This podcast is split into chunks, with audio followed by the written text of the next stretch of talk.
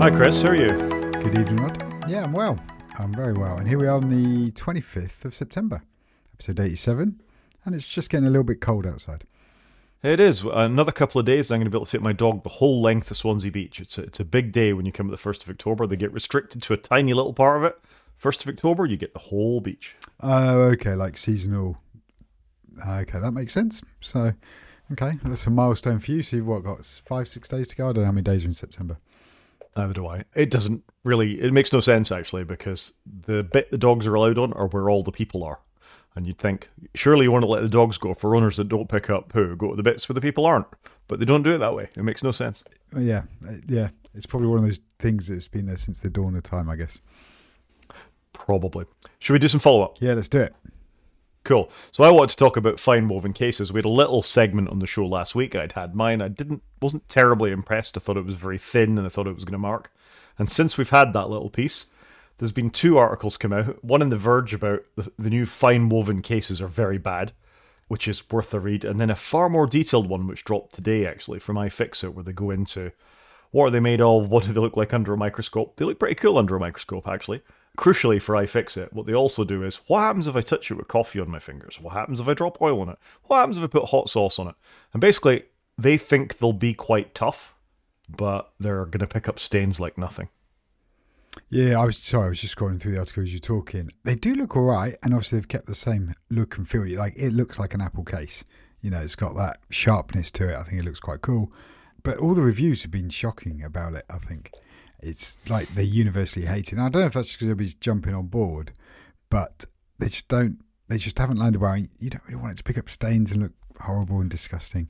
Uh, I think everybody should go caseless. I think that's that's that's the win. Just saying. Yeah, that's fair play. I did send you a video at the weekend of Jerry Rig Everything, and I can't remember if we're talking about it in the main part of the show, but it may be if you've got an iPhone Pro Max 15, you might not want to try and bend it. I have seen that too. So, and if you, well, we, I, I think we've got it in the news here. They're just general problems with with some of the materials used, fingerprints. It's just a bit of an iffy phone this year. But is this just a lot of storm in a teacup? And actually, these phones will be just fine. Because do you remember that? I think it was the iPhone six or was it the 6S when it came out? There, there was the gate where people said it's so thin you can bend it in your pocket. It never really came to anything. So I wonder if we've got a bit of that of the sides can discolor because of your, your fingerprints. You could crack the back. These cases are rubbish. But actually, a month from now, will it all blow over? I guess we'll see. I mean, Bendgate was definitely a thing. When they released the updated models, they'd strengthened the side rails, hadn't they? So, and I guess, I mean, we may or may not get to it, but in the Jerry Rig Everything video, he's bending it at both ends with his thumb hard up against the middle of it, and it actually snaps at the point of his thumb. And it, I snaps the wrong word. It shatters the glass at the point of his thumb. It doesn't happen on the smaller phone. We're going to talk about the smaller phone in a minute, but on the on the big phone, it might be an issue. So, I would not go caseless on this particular model. Small, small phone for the win, though. Yeah, Mm, maybe. Did you watch the battery test that Mr. Who's the Boss did also on YouTube? No.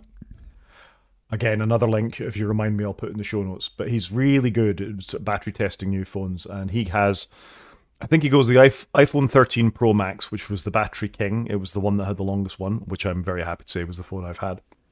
Nothing had beaten that in the iPhone 14 range. And the new battery king, spoiler and jump to the end, is the iPhone 15 Pro.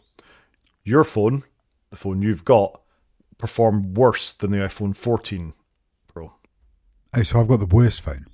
You've, you haven't got the worst phone. The standard iPhone 14 is the worst phone, but the iPhone 14 Pro is worse than last year's iPhone 14 Pro. Brilliant. Well, that's really good news, isn't it? I was hoping by getting a newer phone, I'd be getting some sweet, sweet, better batteries. Everything gets more efficient over time. I don't think the always on display helps, I must confess. But okay, interesting. Shall we? Uh, so we've got cases. The fine woven case isn't great. Lots of people complaining about it. You've got one. Have you sent it back? No, I haven't sent it back. I'm I'm caught in a quandary where I don't want to go caseless with this phone, particularly after what the, the video I saw. So if my phone is dispatched and my other phone I've ordered a Caudabe case, clear case uh, uh, as well, isn't here, I'm not taking the chance. So I might have to just eat the cost. I think. Oh, okay. Fair enough. Fair enough. And then I guess yeah, when you see how this all blows over, is this really a thing in day to day life? Because all the cases do mark and scuff and discolor over time, but it'll be interesting to see where we end up. And like the clear ones, yellow, and and all of that. My, my, my concern is that moisture in phones is a really common thing, and what they're saying is keep moisture off this fine woven case. Now, I've been caught in the rain on my phone. We all have. Most people have. Yeah. I'm out with the dog quite a lot. I've got my phone in a case. It was just going to immediately fall apart the second it gets wet, which the leather ones didn't, but weren't great in the wet either. But this is a real problem, I think, if it's true. Yeah, I think we're going to need to see it. So, are we still talking about this in at the end of October? That's that. That will be the the litmus test, I think. I agree. So, whilst we're talking a new phone, should we talk about my new phone? Tell us all about your new phone. So, I ordered, and I did have know a lot about it. I ordered the white in inverted uh, commas iPhone 15 Pro 256 gig. So pretty much a direct replacement for the iPhone 14 Pro I had because I also had that in white and it was 256. It's come. I was having an iron about it. Would I keep it? I'm keeping it. I love it. It's a lot of money if you had the 14, I think, because the camera system is better, but most of the betterment comes from the software, not from the hardware. But it's fantastic if you're on These are the iPhone if you're on anything Sorry. before the iPhone 14, probably definitely worth the upgrade. Lots of new features. So, what do I like about it? I love the weight. I love that they've just rounded off the edges. It just feels so much better in hand, a lot easier to hold. I haven't got very big hands, so it's perfect. The performance, I had no problems with the performance on my last phone. Whatever they're doing, all seems fine. Uh, internals, it should help with heat dissipation. I think it is better. It's not great. It still gets very hot when you're charging it or when you're using uh, CarPlay. Very good. The side button, love this. Instant for me. I think it's fantastic. I've just got it set to load the camera up. You have to just hold it for for a smidge and then it loads. And then when you're in the camera, you can then push it again to take a photo. That's exactly what I want. I've taken the camera icon out my dock. Really, really well done. So I think the hardware is a big win. So you had the camera in your dock. So the four icons along the bottom, when you unlock the phone, you had the camera there. I did have, yeah. Why don't you just launch it from the lock screen? because sometimes I'll be using the phone, like picking a podcast if I'm on my walk, and go, oh, I just take a photo and I just launch the app. I just wanted to be able to get to the camera everywhere because I take quite a few photos. Sure, I just lock my phone and tap the camera icon on the on the lock screen now. Mm, Yeah, maybe. But anyway, for me, sorted. I've solved the problem. That's what I'm going to use the button for. I might look at doing a shortcut. So maybe if I'm at home on the Wi-Fi, I don't really use my camera much at home, and maybe I want the button to do something different. But um, I think the button's great. I think the whole the whole hardware is really good, and we often say this. I think the hardware is fantastic. When I first got the, the device, so uh, I had my two phones next to each other. Before I could do anything on the new iPhone, I had to install an update. So it, it forced that on. I've done that. I then transferred my phone number, so I'm on the eSIM. That just moved over. Didn't have to do anything. It was fantastic. I then put both phones in my pocket, went out to lunch. And when I was out at lunch, the phones transferred all the data for me, and it was all done. I think the transfer process is fantastic. Whatever they've done, I thought it was very good. I just did phone to phone transfer. It took about 45 minutes an hour, which was weird. I couldn't use my phone in that time. But actually, once it was all done, nearly everything worked. A couple of apps you obviously had to sign back into, but nothing major. So I'm going to jump in there. I think you were lucky because you got the update in first. There was a horrible bug that some users were experiencing where they were starting the uh, update, sorry, the transfer process from their old to new phone before they installed the update, and they were getting stuck on a black screen of death on the phone. It's a well, it was a recognized bug, and Apple had to put out a statement about it. Link in the show notes to the article. So some people got really badly caught by this, and the only way to get it out of this was to put the phone into DFU mode, which is not what you want with a brand new phone. Wow, I'm glad I didn't have that. And I mean, I, I remember years ago, I'd have be running a beta on my old phone, a new phone that's running the release version, and I'd have to update the phone. And you, in the old days, you couldn't do it in the setup screens. You had to literally set the phone as a dummy, force upgrade the beta, and then wipe it and, and go again. So I did the upgrade just to make sure it was all smooth. So no, actually, super smooth. I thought the whole process was was really good. I even transferred my phone number, which is the first time I've had to move an eSIM. I just thought really well done. So on the whole, the experience went really well. The iPhone 15 Pro isn't crazily different from the 14, but on the whole, really enjoying it. Love the feel of it, and I think that's why I couldn't go back. So this morning, I have to trade in my old iPhone, and they sent me a box. So the box came this morning. So it came about two days later. The box to recycle the old iPhone in, literally just a box inside a bag. Opened it up, pop the, wiped my phone first, popped the phone, sealed it back up. But as I was popping it in and wiping it, I thought actually it does feel feel a bit older, a bit bit squarer around the edges. Uh, I'm pleased I've done it, but it's a little bit frivolous of an upgrade for me. I think. I think for you, the upgrade will be really good because you're jumping two phones. Yeah, I, I hope that's actually the case. I mean, mine's not scheduled to come from the second to the or to the 9th of October, or something like that. So I've got a little bit more time cooling off. I was wondering what would happen with the upgrade, actually, just because uh, sorry, the the, the, the trade the phone in part of it, because it says it will come at some point after. You know, our our supplier will be in touch. So that was a thing. Did you have to put a cable in the box as well, or was it literally just the phone? No, I just chucked the phone straight in the box. I kind of wish that when they ship me my iPhone, I could just put my old iPhone in the box that came with my new iPhone. It's, it feels a bit less wasteful. That would be my preference. I know some people probably want to keep the boxes, but I'm not overly fussed because I chop my phones around quite a bit.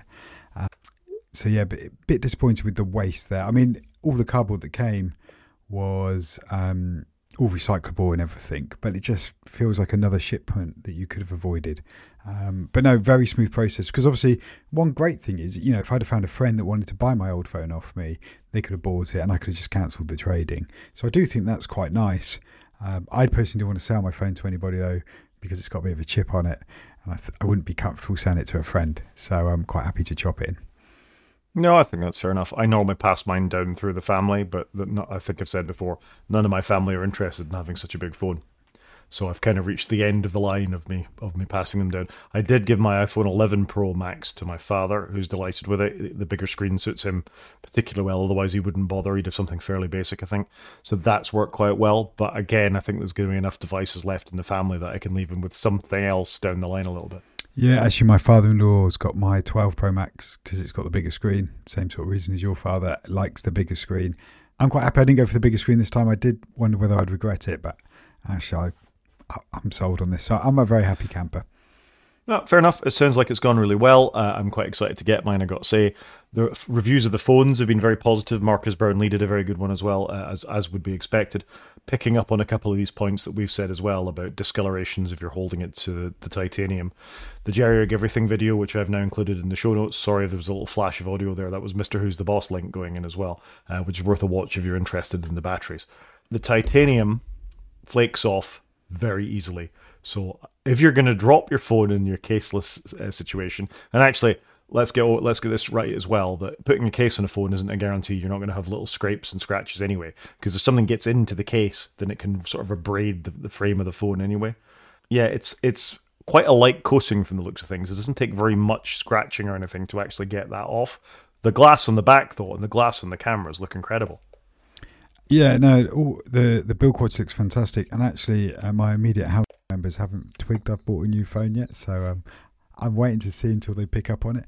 Interestingly, though, my my brother at the weekend he instantly noticed it because he he has the iPhone 14 Pro, and he picked it up. and He's like, "Oh, feels different in my hand, even though it looks the same." And then looked at the bottom and clocked the uh, USB C port.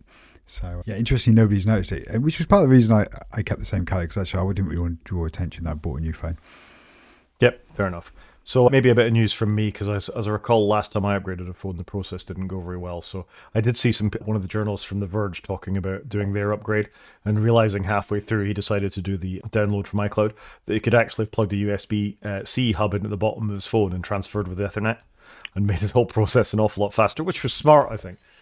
I am thinking next year USB C to USB C, USB 3 speeds cable, probably the one out of this monitor that I'm talking to you on, because I know that's my fastest cable, and it'll probably be more or less instantaneous, I'd have thought. So, yeah, next time around, I think it'll be a different world. I don't think I've got the right adapters for Lightning and USB C. No, and let's face it, you couldn't do this from a 14 to a 15 because Lightning's only USB 2, or even an iPhone 15 to an iPhone 15 Pro because it's still in the USB 2 speeds that had come out of the iPhone 15. So somebody upgrading from a non Pro to a Pro next year ain't going to have any speed boost by doing that. Yeah, fair point. I'd forgotten about that. Yeah. Uh, so that was the trading process, and you're happy with your phone, and we'll report back as we go, particularly on the cases and things too. Yeah, I'll see how I get uh, on case free if it scuffs easily. For me, I've had a couple of little issues with Sonoma. Uh, it's on the release candidate. It's not the final one yet, or at least the final one hasn't been released. I think it's is it today? Possibly it was meant to come out. Yeah, tomorrow. So Tuesday, tomorrow. the twenty sixth for everybody. So you can update your Macs tomorrow. Although I have had a few issues with the Windows server, so I don't want to be completely Uh, blaming Sonoma for this because it could be my weird Amethyst Windows tiling manager, which I've had to disable because it's happened a couple of times, that's causing the Windows server to crash once after I'd rebooted the computer because it was being non-responsive, and then I would it wouldn't log in, and immediately it told me the Windows server had crashed and everything became laggy. So that's not good. It's not a very deep level app, Amethyst, so I don't think it should be having that sort of impact on the on the Windows server. So it's crashed on me twice, like I say. There's some weirdness around wallpapers, like you've got a bunch of these sort of live effects when you go to Sonoma. So if you lock the computer and then you wake it up again, if you've got an Apple TV Plus, you'll be familiar with these kinds of things. The screensavers sort of move gradually as you go forward.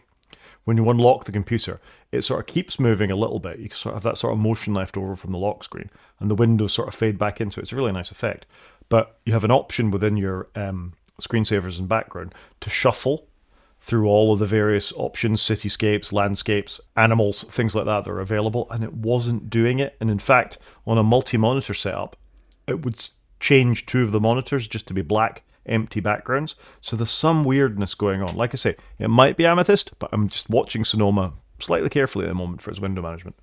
Yeah, that's interesting. If memory serves, they added most of that quite late in the beta cycle. So I haven't really used it. I've just got one of my wallpapers on that because I like taking photos, as I said. So I haven't tried that yet, but I will keep an eye on it.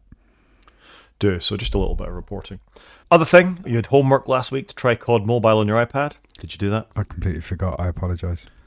There you go. So it goes back in the homework for next week then. Do, do remind me. I'm sorry. I will. And as I said, I've put in the two links uh, for people that are interested in Mr. Who's the Boss. Excellent review of batteries.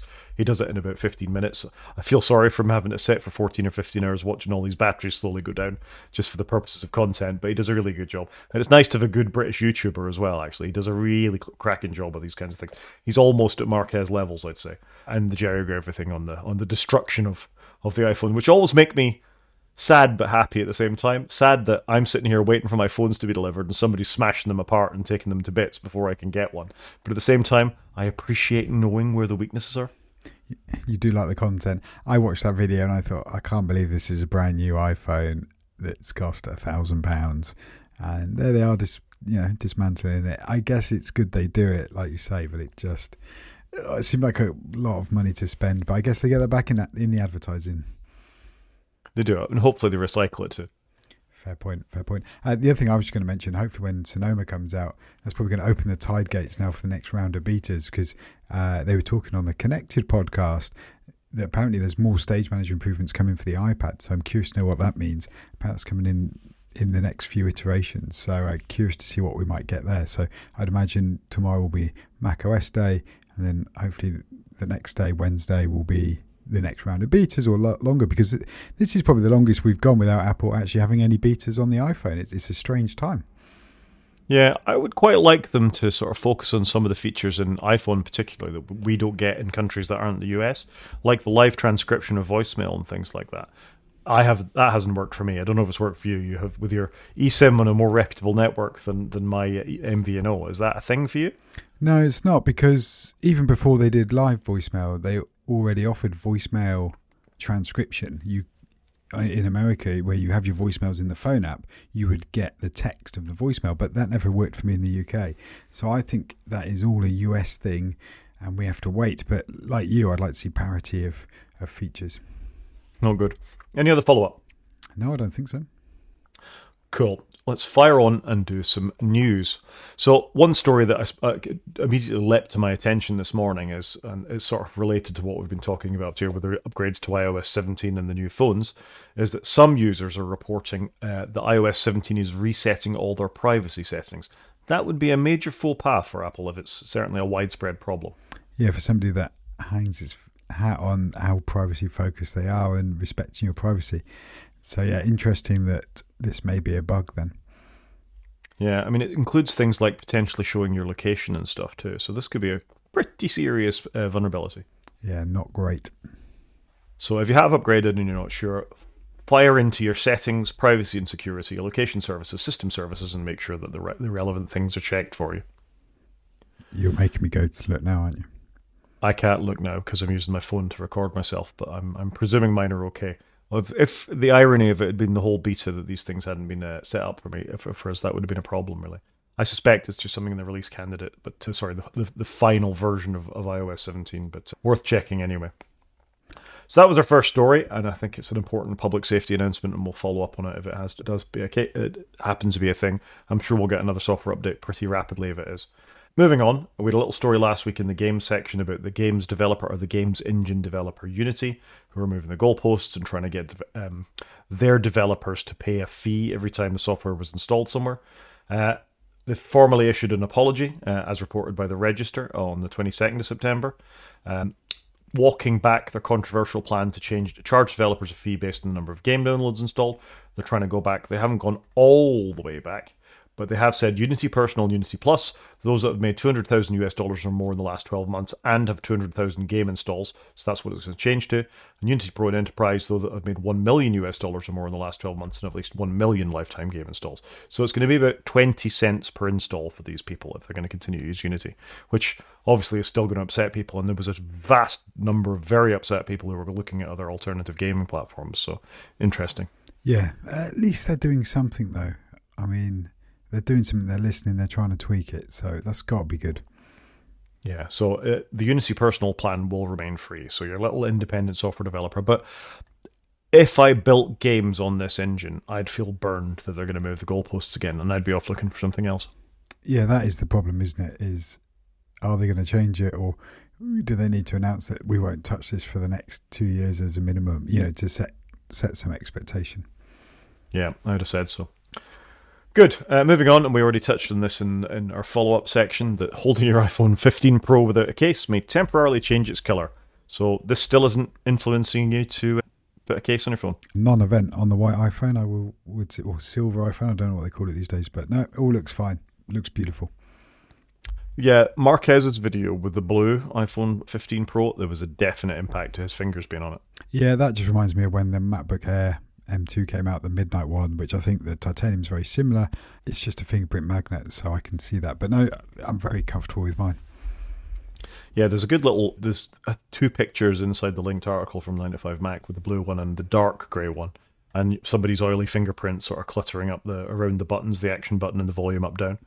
Yeah, interesting. Uh, but you know, you expect fingerprints on a phone what is quite cool, just referencing the Jerry Rig uh, Everything video again, is he has a rod of the titanium that the iPhones are made of, and he takes a burner and applies it to the rod, and the bluing effect you get when you heat titanium is a beautiful color. Should we not all microwave our phones though? Yeah, let's not do that. Good. Okay, uh, moving on. I included a link to some tips and tricks uh, for the new uh, redesigned iMessage for those that aren't used to it and haven't gone through the beta. Apparently, I've heard there's quite a lot of people now being unable to send pictures, uh, put in their memes and GIFs, their photos, their location, their Apple Cash, because they haven't worked out how it's changed from where it was a list of icons at the bottom for what you wanted to do to press and hold the plus button to the left of the message to get this pop up of how else you can do things. So I think a little bit more information out there about how to use that could potentially have been useful on Apple's behalf. Yeah, this is not an intuitive button. So to the left of the text box, you now have a plus. You tap it once and it brings up a menu. You push and hold and it takes you straight into photos. Um, I think this is quite good, but it does the design doesn't really fit with iOS. I don't know if it's somewhere we're heading to because it's quite an unusual menu. But once you get used to it, it's quite good. But I was uh, texting some friends of mine in a chat and I was trying to use stickers. Then it dawned on me I couldn't use stickers because one of them hadn't updated their phone. I couldn't use stickers to put them anywhere. I think you need iOS 17 for that. Oh, okay. Anyway, I got him to upgrade his phone anyway. But again, it's not obvious how you apply effects to the stickers. It's hidden behind a menu, dragging and dropping. Because a few of the guys on the chat were like, How did you do that? And it's unlike me to be up with you know text messaging functionality. And i was like oh you do this and this. And it's quite hard then to explain where you need to push and hold. And you can grab the object and cut it out of the photo and then you can make it a sticker and then if you push and hold it you can make it cartoon like and it was quite challenging to try and communicate to others how it how it works. So i think there's some really clever functionality and it's great how they've done it all but it's not that intuitive to use which is a bit disappointing yeah, which is one of the reasons I included this article, really, for people who aren't aware of what's going on. It's interesting that talk about stickers. Stickers are now two generations old, possibly three generations old. I think you know in, in the iPhone that you could you could do stickers. Last year they gave the ability to scan a picture and take the background out of it, so that was an additional sticker you could do on top of that. But stickers have been with us for a while, and They, they added editing text in text messages last time, and I don't see a lot of people editing text. I think I'm the only person I know of that actually edits text, and you do it occasionally. Uh, you and my brother seem to do it. My brother has picked up on it. Um, so, what was new this year on stickers? I thought there was something new with stickers this year. The animations are new this year, uh, uh, so okay. you can animate them. Uh, I think you can do pets now as well. And there is something else. The emoji, you can pull them out of the emoji picker and dump them in as stickers too. So that's the new features. Uh, maybe, maybe that's the emoji thing I'm getting conflated with. And I think you can do tap backs on stickers now too, which you couldn't do before, or certainly, or that's coming in a release release down the line. I haven't tried that. Oh, okay, but I think loads of cool functionality, not that intuitive, which is a shame because Apple used to be famed for how intuitive their devices were to use. Yeah, and I didn't know about the long press and hold on the plus button to go straight into the photos picker. I've been tapping the thing and then missing it occasionally, but long press and hold to open the photos picker. That's good. Yeah, it's good. That came in one of the in the mid beta run, I think. It wasn't there on day one, but came later. Yeah, so if you've upgraded, have a quick look through this article. You might learn a couple of things about how to do it. Actually, speaking of things I've learned, the buried in the settings menu somewhere, you can almost bring back haptic touch to the iPhone. Now, I don't know if you've seen this one. So haptic touch was if you saw something and it might have an alter like a right click menu alternative on the desktop. So some um, icons you'd press and hold on them for long enough, you'd get like a sort of force force feedback thing on the before the XR. I think the iPhone XR was the one that took it away iPhone 10 certainly had it. You'd press and hold on it, you'd get haptic touch, you'd get a little sort of vibration feature, and then you'd get the alternative menu. So Instagram, for example, you could launch the camera straight away to take a picture from the icon without having to open the app. Still exists in iOS, but you just need to press and hold it for a certain period of time. Anyway, buried in the settings somewhere, there's the option to have fast response to these long press messages, and it almost feels like you've got haptic touch back. You don't need to wait for that huge amount of time for it to trigger the menu. So if I remember or you remind me, I'll put in the show notes how to do that as well. Uh, but that's a, that's a real quality of life improvement. Oh yeah, okay. Now, I, now you've mentioned it, I think I did see it like on 95 Mac or something. I apologise, but I hadn't actually had a proper look at it. Moving on, uh, a little word about 3D printing. So I follow Merlin Mann, who has been in Mac pundit sphere for many, many years now. I first came across him on the MacBreak Weekly, which was Leo Laporte's show back in the, oh God, early 2000s, I guess, 2003, 2004, uh, when they started doing it. He's quite a, he's a funny guy, um, but he's become obsessed with trying to 3D print models of John Siracusa from a photograph. So if you follow him on Mastodon, all you're seeing at the moment is pictures of John Siracusa's head that he's r- r- dying in various ways and trying to make it look, you know, funny. Anyway, this article caught my eye for the fact that potentially we could use coffee grounds, so out of your coffee machine, to actually become the right kind of material to put into your 3D printer to print things. And I just think that's a fantastic use of a biodegradable technology, really. If you want to 3D print your own little plant pot, you can. Uh, I completely agree. I think that it's a good use of it. I put them on the garden myself, but that's my form of recycling. But it's great. I mean, if 3D printers can use them, that's got to be good. We uh, consume a lot of coffee uh, on on this planet, so um, it can't be a bad thing. End game of 3D printing, I find fascinating. Anyway, like the current plans or ability to 3D print meat substitutes is just amazing. That you can 3D print through a, a lab grown material you know, something that looks and tastes like a steak out of a 3D printer is an amazing thing. That's just messed with my mind, but yes, agreed. It is amazing. You haven't heard, you haven't seen that, no? I've heard. I think I have heard about it, but it's just, it just feels insane to me. Yeah, I mean, it, we we shouldn't be killing cows and things like that. I, I am not a vegetarian. We shouldn't do it. There's lots of reasons, you know, good ethical reasons for not doing things we do. Apple have obviously taken this on with fine woven and removing leather and things like that. But it, what the way we live, we all know is not sustainable, really. So looking at these alternative things is definitely worth checking out. I think so. The sort of few articles and things that I've read about 3D printed chicken and 3D printed meat. Obviously, we don't know the long term effects of growing lab growing these things. There's a lot of science there still to be done, but I just think it's a fascinating, almost science fiction level technology. You know, we're into Star Trek replicators really at the point where you've got you know a vat of something that you've cooked up next door and you can 3D print a steak or you know a nice lasagna or something like that for you rather than having to go off and slaughter some animal. So I, I just it fascinates me. Yeah, no, I can understand that. Whilst you were talking, actually, I just went off to check the website of Apple because you mentioned they're not doing leather. I thought they were still doing leather card wallets for the back of your iPhone, but I did just check they're not doing leather. It's fine woven again, so they are really leaning heavy into fine woven, but the internet is not.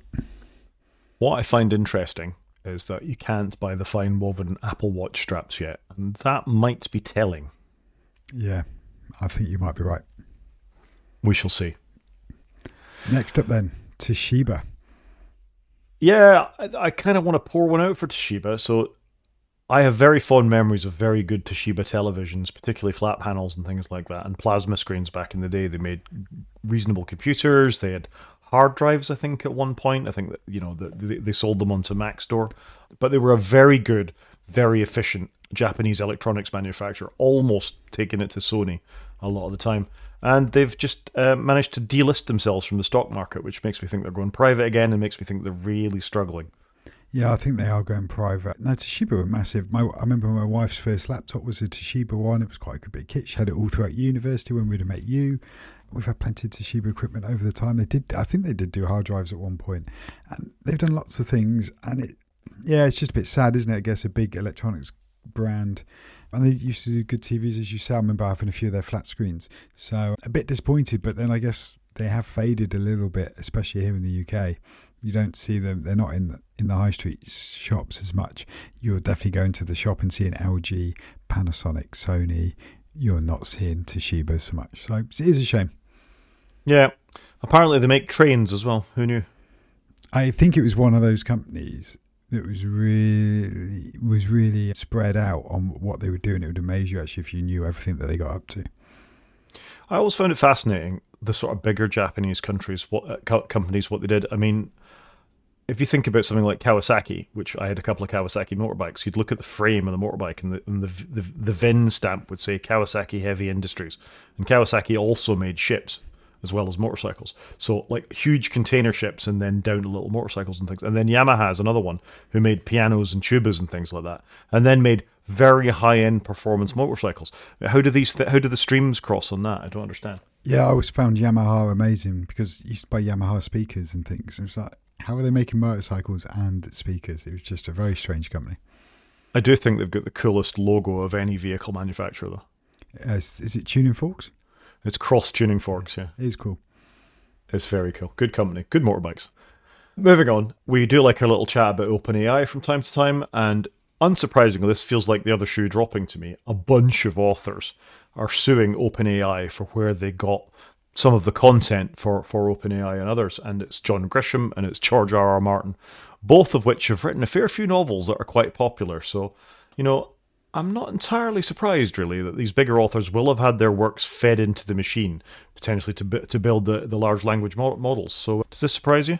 No, not at all. I mean, uh, I've I've read quite a few John Grisham books. He is very active in that space, so he's got a lot of content. So I'm not surprised at all. It's I, surely it was only a matter of time.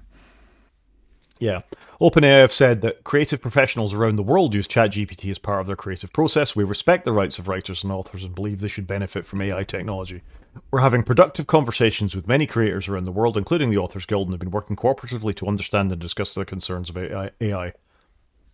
That's just holding text, isn't it? I would said so. Um, I suspect they're probably quite worried about know, how do they prove what they used or didn't use when they were building this model? Yeah, what have they fed it? That would be interesting yeah. to know.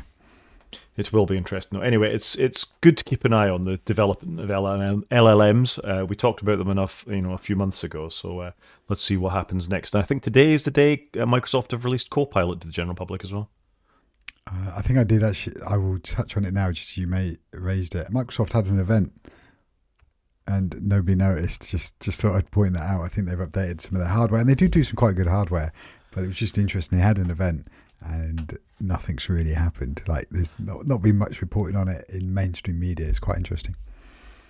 Yeah, I did. I read some of the tech press about it. I think there's a new Surface Go, which is their small, meant to be their smaller, cheaper laptop, but I think it's crept up to about 750 quid, and it's slow with quite a low resolution screen. And why anybody would buy that is beyond me in this day and age. It was. I had seen quite a few people with it. It was quite big, sort of for corporate salespeople.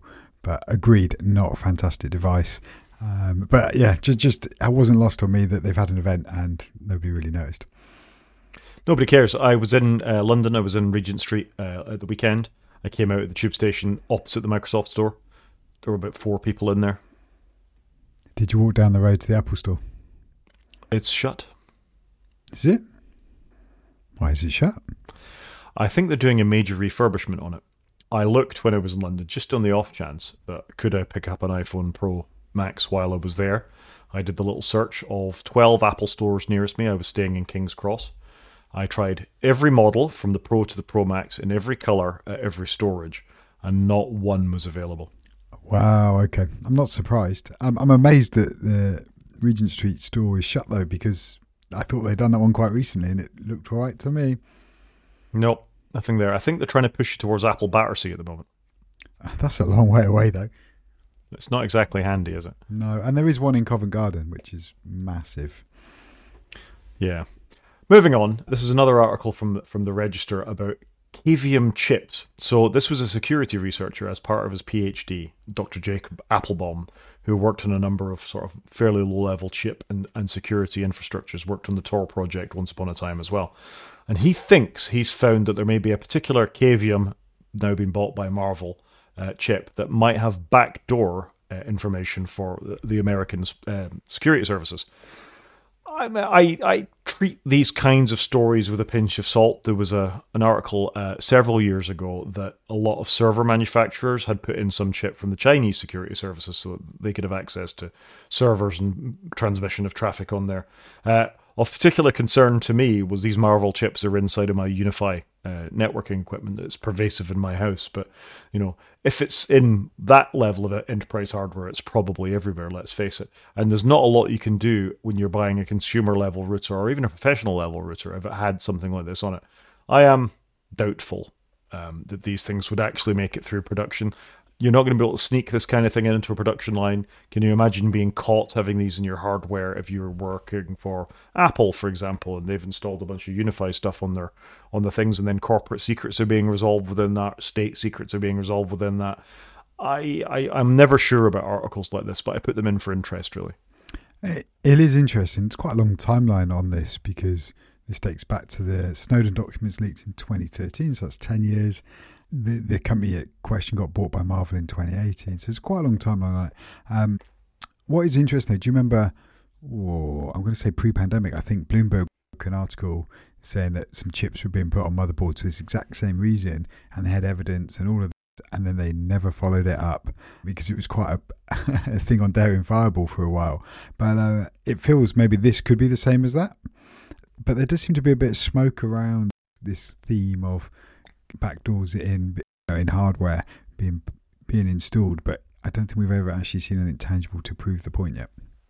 Yeah, I mean, I think it's probably easier to get by somebody inside of a company or inside of a network that's going to be able to pass on that kind of information for you than installing hardware at the router level and then having us to, to do that. I think it's quite a low tech thing, brute force your way into it that way rather than trying to do this. But like I say, I find the stories fascinating. It's, it's almost like tinfoil hat for, for IT and security professionals, this kind of stuff. But it does make for interesting uh, conversation. Humans are the weakest link. Always. There's a new iPad mini rumor? Uh, there isn't one yet, but there is a rumor there might be a new iPad mini getting ready to grace its way onto Apple stores near us. So I'm quite interested in this because I th- I had an iPad Mini 6. I loved it. She sold it to a friend of mine. He loves it. I think this is such a cool device. Is kind of what I want the fold out iPhone to be. But I'm um, super interested to see if they do it because the last one was fantastic. I think really just the screen let it down. It had a very poor screen on it, but the everything else was pretty good about it. If they could sort the screen out, I think this would be an awesome device. It's not a cheap device, is it? Nothing's cheap. I think it would get slightly cheaper if they refreshed it because we saw it with the iPhones and a few other and the watch.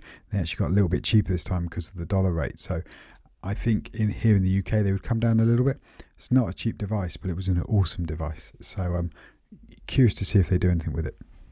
Hmm. It's running on the M1 now as well, is it? No, not the iPad Mini. The iPad Mini is on the A variant, but the Air runs on the M1 and the Pro runs on the M2. So you've got some good segregation there. There's talk of the M2 filtering down to the Air as well.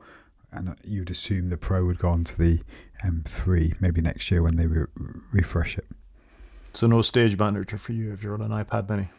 I don't think you'd want it on the iPad mini. It's not that kind of iPad, but I think it's found its niche. It's a great device and it is that iPad, but but not a bigger device. Um, I think it's kind of cool. I'm curious to see what they do with it. Fair enough. We've already said macOS Sonoma is out tomorrow, not today. Sorry, so I should have moved that link further up. That's my mistake. I've also, okay. also put a link into MKBHD's review of the Apple Watch, or both of them. Again, a bit like his iPhone videos. It's quite interesting this year, I think. Key theme with iOS, macOS, phones, and watches are Apple have just very casually iterated on everything. I don't think there's anything major this year. The watch is, again, only really worth upgrading if you haven't upgraded in the last few years. So uh, quite interesting there. But, but it's a good video, and I love um, MKBHD's videos, so I would recommend the watch. It does good things. I am surprised they didn't put the Apple Watch Ultra 2 in another color, I must say. Surely that was low hanging fruit, just to do something to differentiate it, because it's not really a two, is it?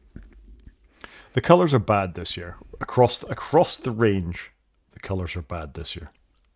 Yes, the colours are bad this year. Okay. Very pastel. but, Um, no, but the colours are bad. Um, it's so frustrating that, like I say, it's just the whole year just seems nothing. Like they've got nothing in any one of their divisions that shows whether what they've been working on, if that makes sense. And like I say, is this the pandemic piece? Was this the Vision OS piece that we talked about last week? yeah. Fair enough. Um, you can use an app to find your Apple TV remote.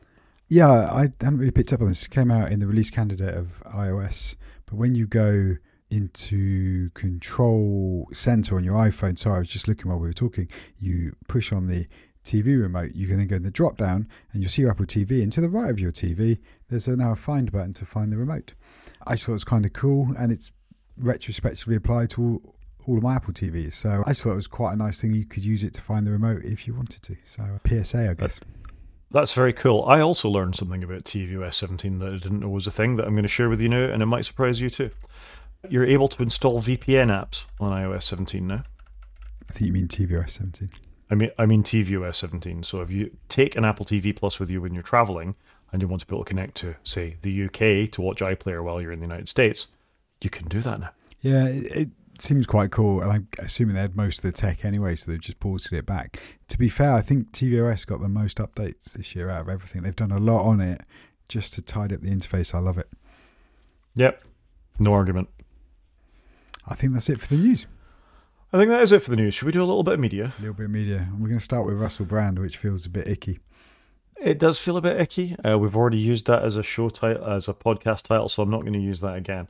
I I'm going to skip over the trial by media that we touched on last week and just think about some of the tech angles here, really. So I've linked to two articles in the show notes, one from Reuters and one from The Verge. Some of this makes me quite uncomfortable, I must say.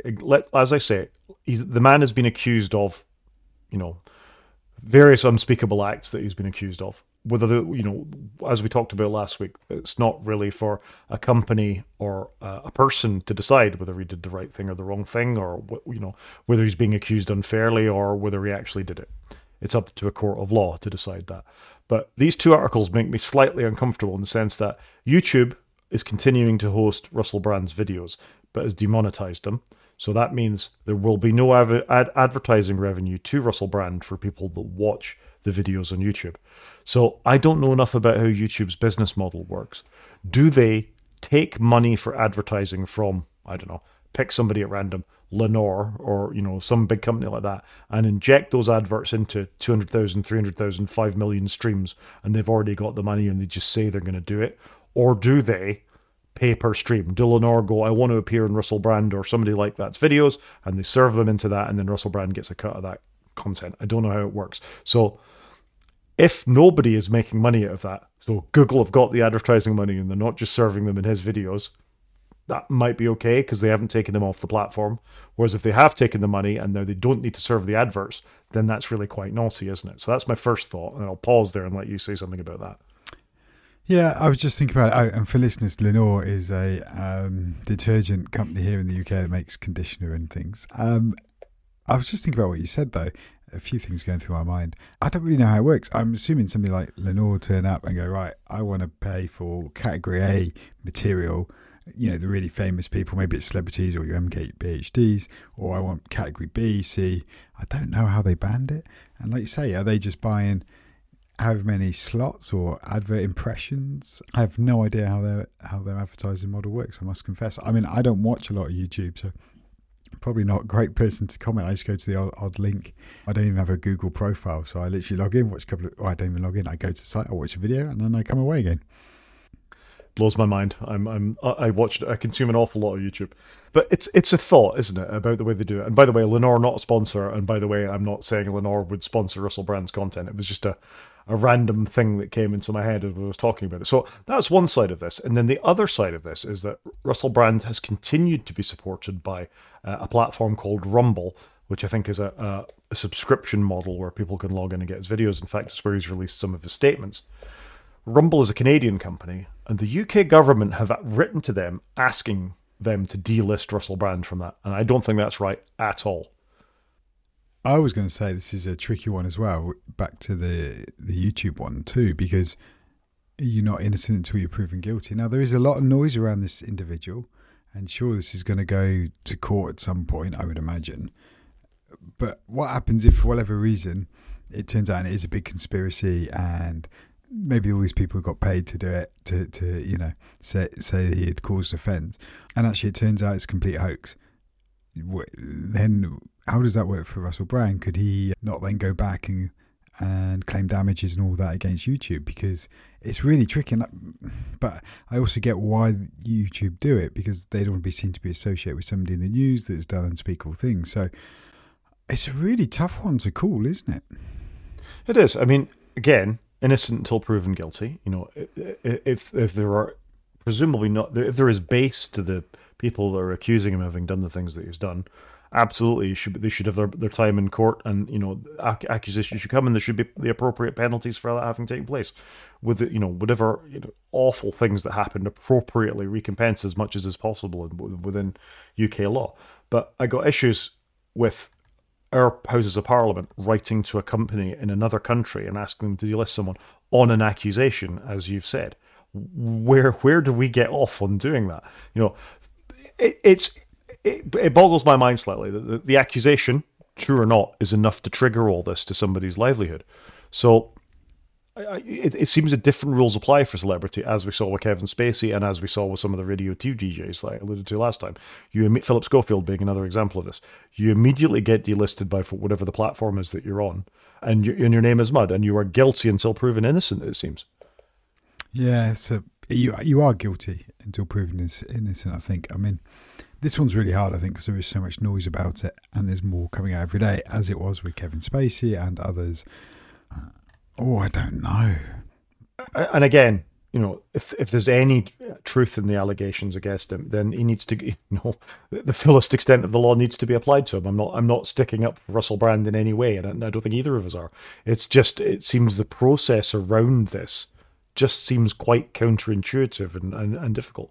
Yeah, and it is that disassociation piece, isn't it? You see all the time if a sports person uh, behaves inappropriately that you know Nike or Adidas will distance themselves immediately, just based upon the news, let alone upon the actual results of any findings. So I can see why they've done it, like why YouTube have done it. But it's interesting that government getting involved. I would have thought the government have got enough things to sort out right now, rather than one individual. Would be my, my view.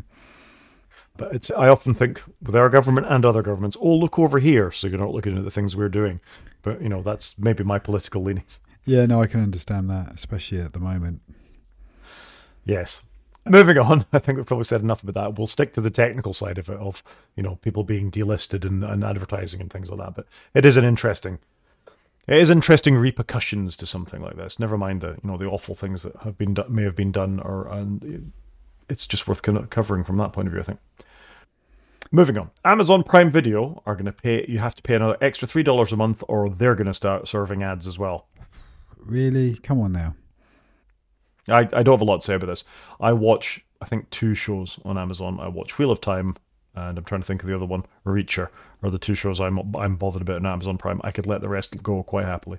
I don't watch a huge amount on Prime, I must confess, but every now and again, there'll be some a film I haven't seen in five five years or something, and it just pops up, and I go and have a little look at it. So uh, I'm not surprised, but I do. I pay Channel Four forty pounds a year, I think, not to have adverts, and uh, that is the best forty pounds I've ever spent. It's great for Taskmaster, it's great for for the Bake Off coming up, and a few other shows. And for me, that is worth the price of entry, but. I can't afford to do that on every streaming service. And actually, I don't even have Netflix. I possibly wouldn't have Prime if it wasn't for the delivery side, which we do use a huge amount.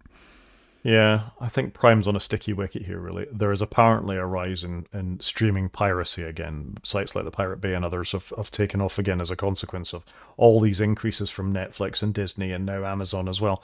And these companies are on a fine edge between continuing to make the money they do from these things and what people, the alternatives that people will turn to.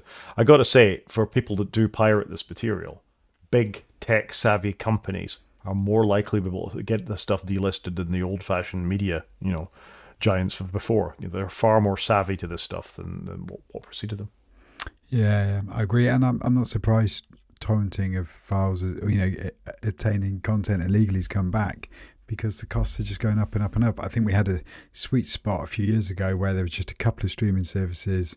You paid Netflix and probably Prime, and now we've gone the other way and we've got too many. And actually, the cost of streaming is more than what having cable would have been 10 years ago. Yeah, I agree. Anyway, let's talk about some fun shows instead. Women in the Walls, the finale was last night on BBC One. Watched it all. I forget what they call, they call it. There's a word for watching things on TV now that's not streaming.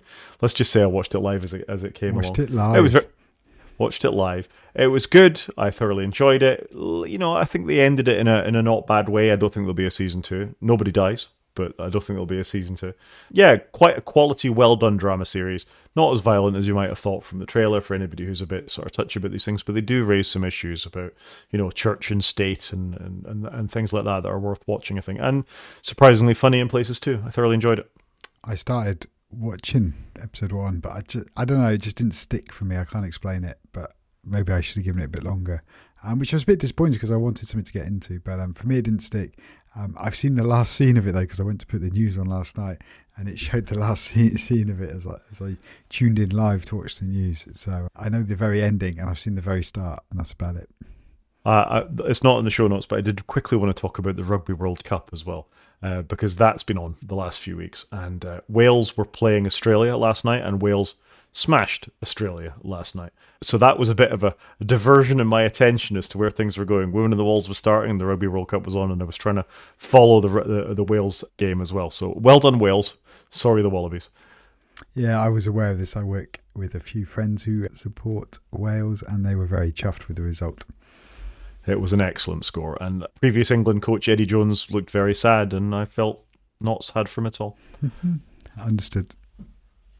I'm happy. That's Wa- I'm happy back. Wales has gone through. By the way, sorry, apologies. I'm very happy they've gone through. Yeah, well, maybe England will make it too after, but uh, I'm not 100 percent convinced the way they're playing. Anyway, let's go. We're not a sports podcast, so we'll move on. Taskmaster's back. Yeah, Taskmaster's back. We've been watching it in my house, but the, the bleeped version's not out yet, so I treated the boys to the unbleeped version, and it's very good. And they know not to say the words, but it's so good. I love love that show.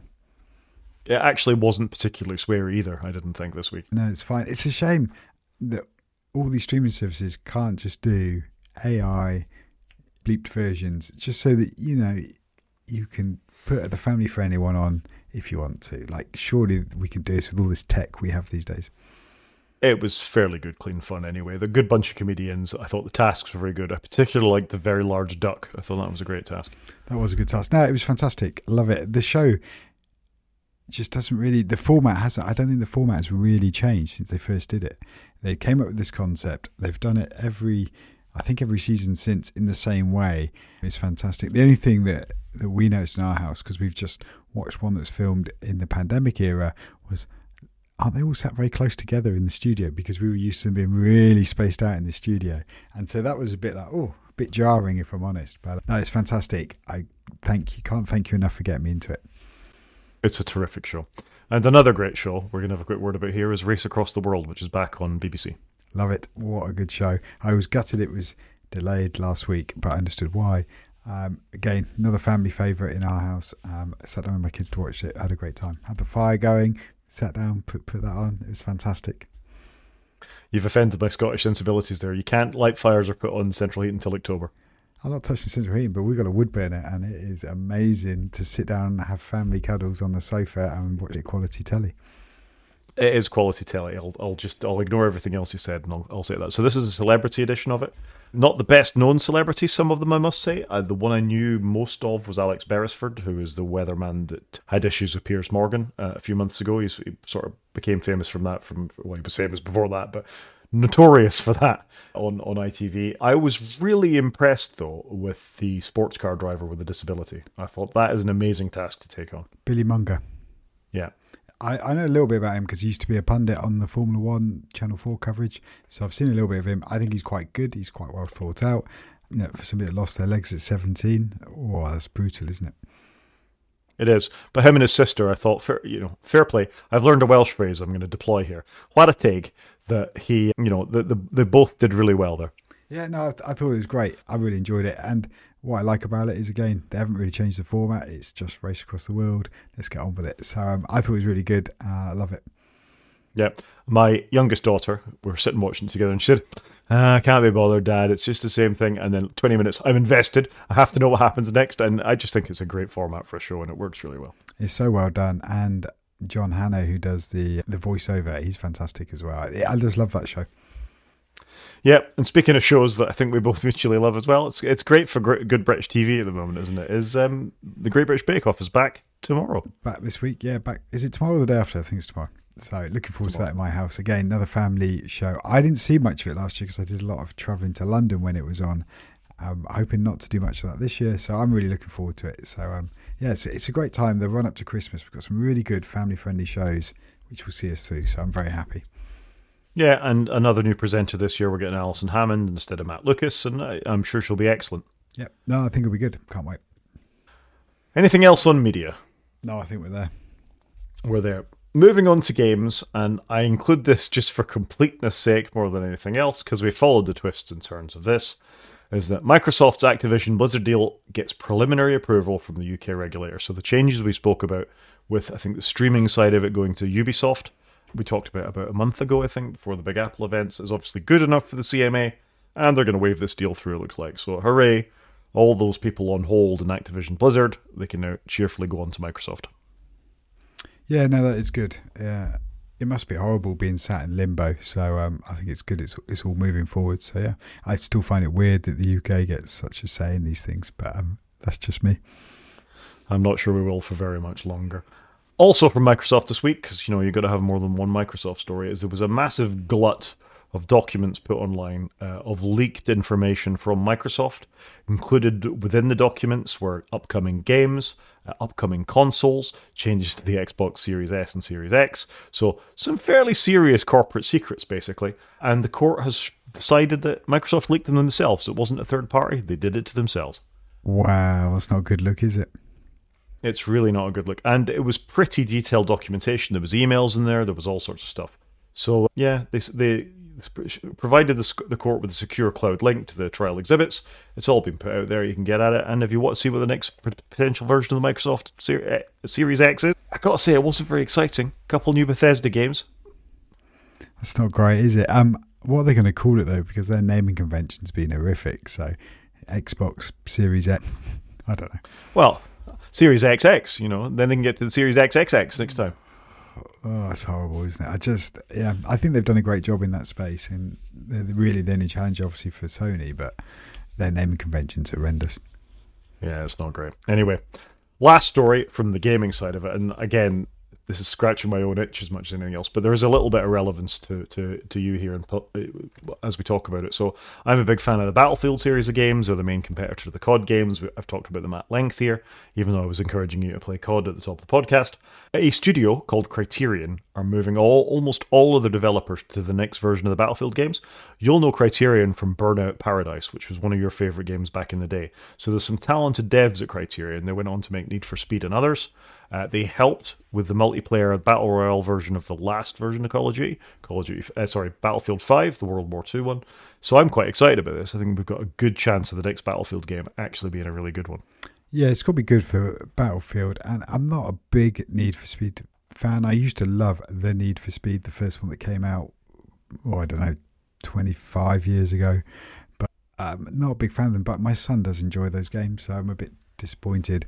And uh, you can see where Burnout Paradise and Need for Speed de- definitely has a big crossover there in how they play and that. So um, I don't think those games have been fantastic, but they are great for the younger generation, I think, more so than myself. But it's a bit disappointing for me, I think.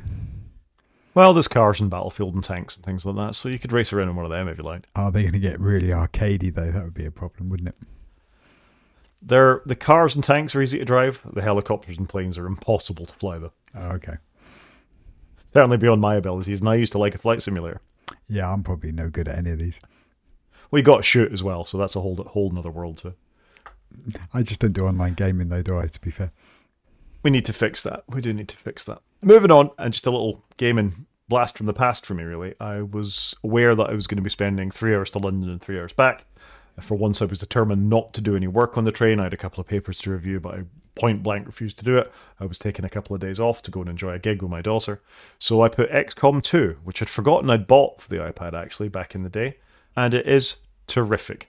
My iPad Pro, which is not the most up to date one, it's the M1 one, which the battery's okay on, but I nailed the battery in three hours. I got off the train with 5% left. I started playing when I sat down in Swansea. Three hours later, I had 5% left of my battery playing XCOM 2. What a terrific game, though. It's just as good as the desktop one. If you like a little bit of turn based strategy in your life, I thoroughly recommend getting it. Yeah, I think I even have got this somewhere. Have they kept up to date and does it still run and everything's okay?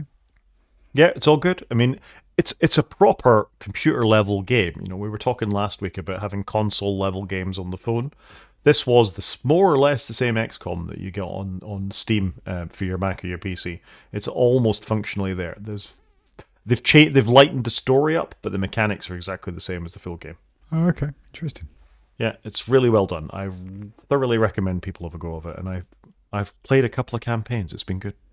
Cool. I've played very little, so I apologise up front. I just haven't had time. This week just have, hasn't lent itself. I've read a lot of books, but I haven't had time to to play games. I think I've swapped my priorities for this week. Yeah, I kind of have weeks like that. Some weeks when I read loads, some weeks when I don't, and I play loads of games. So uh, this was a reading week. Maybe next week will be a, a gaming week. Fair enough. Downtime's important. Yep, agreed. Shall Shall we do a short and hopefully useful main show? Yeah, I think so. So you had a question for me earlier in the day, and we've cleared the main show just to talk about that. So ask me again. So my question earlier today via text was, shall I carry on with one password or should I move to Apple passwords? And I called it Apple passwords because I didn't know what to call it because on iOS and Mac OS and now in the iCloud widget for Windows, you can now sync your passwords. And I was just debating should I do this? It's not a cost reason. I get one password for free because we use it in where I work, and everybody can have a free license for home use, which I think is a nice, nice idea. But it was just more actually. I've recently been simplifying my phone and my iPad by having less apps on them, less distractions, and I was just like, should I move all my passwords into Apple Password and out of One Password? Um, I don't share One Password with my wife. I just have mine in there. I've slowly been gathering up passwords for other members of my households. Um, just when I fix their computers, I make a note of their passwords in there. Um, so I don't need to share it with my wife. Um, she does use Apple passwords. I'm encouraging my son to use Apple passwords now. He's got a phone. I installed the Windows widget for him as well, so he could try that on his PC. But now they do the Windows widget. I was like, I don't. I don't use Windows a lot, but obviously I did have a gaming PC, so my need for that's gone now. I've got my Steam Deck. Do I do I need to use one password? I don't know what one password gives me above Apple passwords. I do wish Apple would stick it in its own app, though. I think having it buried in settings is a bit away. But I wonder whether the integration would be a bit better because I have to keep authenticating my face to put a password in. I've never used Apple passwords, so I need to see what that's like. So that, that that's kind of where I'm at of why I'm looking at it. It's more just will it make my life any simpler if I use it, or are there any major feature deficits that I would miss? Yeah, I mean, there's quite a lot there, isn't there? And first off, we've said this before use a password manager, use something that generates strong passwords, use something that supports passcodes. But that was going to be one of my first questions: is does Apple Passwords support the new passcode things for Nintendo and things like that? Yes, I believe uh, so it does. I haven't used any passcodes. All my passwords are strong passwords. I've gone through last Christmas. Actually, I went through and made sure all of them were rated fantastic in one password as I because I changed my email address. So I, as I updated that, I updated all my security, and one password also stores my two factor codes and things. So I use all that, which obviously meant moving iPhones was a piece of cake because it was all in that app. Um, you didn't have to reset anything up. Uh, yeah, so I think what Apple Passwords is largely there, but I don't know what it's missing. And I guess it's that feature parity piece that I just need to get my head around. Yeah, and I I think for somebody who's entirely in the Apple Apple ecosystem, once upon a time it would have been a no-brainer with all the support built in. So you've got your iPhone, you've got the thing you've got with you all the time, or your watch. You can unlock passwords. The integration with Safari is excellent. You know, when they added two-factor authentication and these other things, then it completely makes sense if you've got iPhone, iPad, uh, Mac, tvOS, all the rest of it. One thing, fantastic would have been a problem if you were cross-platform with Windows, but as you say, there's now a widget for Windows like that, that, that now works with that, so that's okay.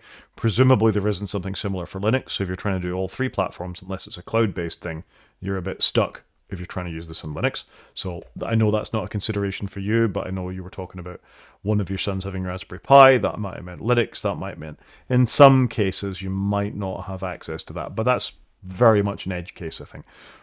What I guess what I'm, where I'm going is it gives you almost everything that you want from that point of view. So I completely understand your urge to go, well, I'll just be integrated. I trust Apple, these things will get on and do it. Does that sum it up? Yeah, pretty much. And will the Safari integration be a bit slicker because I have to keep authenticating to go into one password or it doesn't always trigger and then I go and get the password and copy it over. So I just wondered, would it be a bit of a nicer experience? And I I think I'd encourage you to try it and come back to me. I mean, I do occasionally have this thought myself, but then he- here's my one overriding thing that stops me and actually occasionally makes me think about one password too. If Apple decide to take a dislike to you for some reason, which does happen to people sometimes, and they bar your iCloud ID, you are utterly knackered because all your passwords are in there, you've authenticated with your YubiKey. It's all under the domain of one company. And at that point, you're really in trouble. Uh, having one password as well spreads the risk slightly in that, let's face it, one password are unlikely to bar you as a user as long as you keep paying the monthly fee for the, the annual fee for them. Whereas we do know well known Apple users that have lost access to their account, they have a phone stolen, try and log in there 10 or 15 times, things go wrong, they get hacked, and then everything is gone. Not only everything that's on your iCloud and everything, but actually your passwords. And imagine trying to get back into, I don't know, your, your email or something without your two factor authenticator. So it's an unlikely scenario, it's probably a 0.1% scenario but it's not an impossible scenario. We hear about it having to Apple and Google all the time. So that would be my point of hesitation, really, with putting all your eggs in one basket. Yeah, and that's largely where my thinking got to earlier was what happens what happens if there is a problem with my Apple account? Am I then locked out of everything? Which would probably include my email because I use Apple for my email. It'd be all my text messages. I just, yeah, I don't even know what I would do at this point. So I don't know, if I'm honest. I was more just looking for the e- peace and ease of use than than anything. It does also raise the question, you know, should should we be printing off, you know, major passwords and things and putting them in a fire safe just as a as a as a form of backup? I don't know. I, I mean that you are encouraged to do that when you create two-factor codes, as you are meant to print out the the additional ten codes that they give you. But you know, hand on heart, I put them in a secure, my own file storage rather than on, on anything else. So I've at least got access to them. And that is the third option that I'm going to present here is that if you one password or a corporate entity, Ryan Reynolds is shares them. You know that we see with the changes in Mac OS with the drive to Linux and Windows and to more enterprise level security as you use in your in your enterprise, that the individual user isn't their priority anymore. And at some point, they'll probably get a bit fed up of all of us individual users trying to manage these things or they'll be responsible for a breach of some sort, or or or as we saw with LastPass and other companies like that. So really what we should be doing is not trusting Apple, not trusting Google, not trusting one password, but maintaining our own things. Now that's a slightly geeky response, and I don't do it myself, but I occasionally have thoughts in this direction. There are password servers and services like Bitwarden and others that can be self-hosted on your own network and your own where you have complete control over it. And yes, it's your responsibility to back it up and maintain it and all that kind of stuff as well. And yes, it won't be as seamless as what you're talking about with with Apple passwords or or the integration with with one password as I'm familiar with. And again, right at the top, you're better storing your passwords with Apple or in one password than writing them down on a sheet of paper or using password one two three for all your passwords. Absolutely use one of these services is not what I'm saying.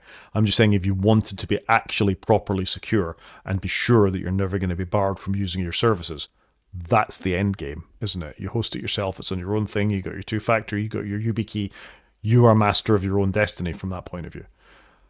You're still in oh, one of these scenarios you're entirely beholden to Apple, and another you're still slightly beholden to one password, which again I have no problems with. I'm a very happy one password subscriber, but I think following the argument to its logical conclusion, that's kind of where you want to be if you're really, really concerned about that. Yeah, so I guess I'm not overly concerned about it, but it is a factor. Um, and by the way, I'm very happy with One Password. I must confess, I think the apps are pretty good. Um, they work, they're all right. I just wonder whether it'd be better system level integration. Um, and certainly restoring my iPhone over the weekend was was a non-event for One Password. So I would be in a bad place, obviously, if I couldn't get into it. I just don't know. I just, I don't know. Maybe, maybe do you know what? Maybe what I should do is, I don't know, move over my 25 top used passwords because most of them will be the same, like getting into email, my iCloud account, etc. Put those all in Apple passwords and give it a go and try and dog food it because I can leave everything behind in one password. I don't have to move it. I can copy it. And actually, maybe there is a benefit in having it stored in both. There's also a risk having it stored in both. So it's a tricky one, isn't it? So maybe, maybe I'll try the two. It is, and that was my thought at the beginning: is if you can do, if you can replicate some of those two-factor authenticator codes and, and all the rest of it, and try it and see how it goes.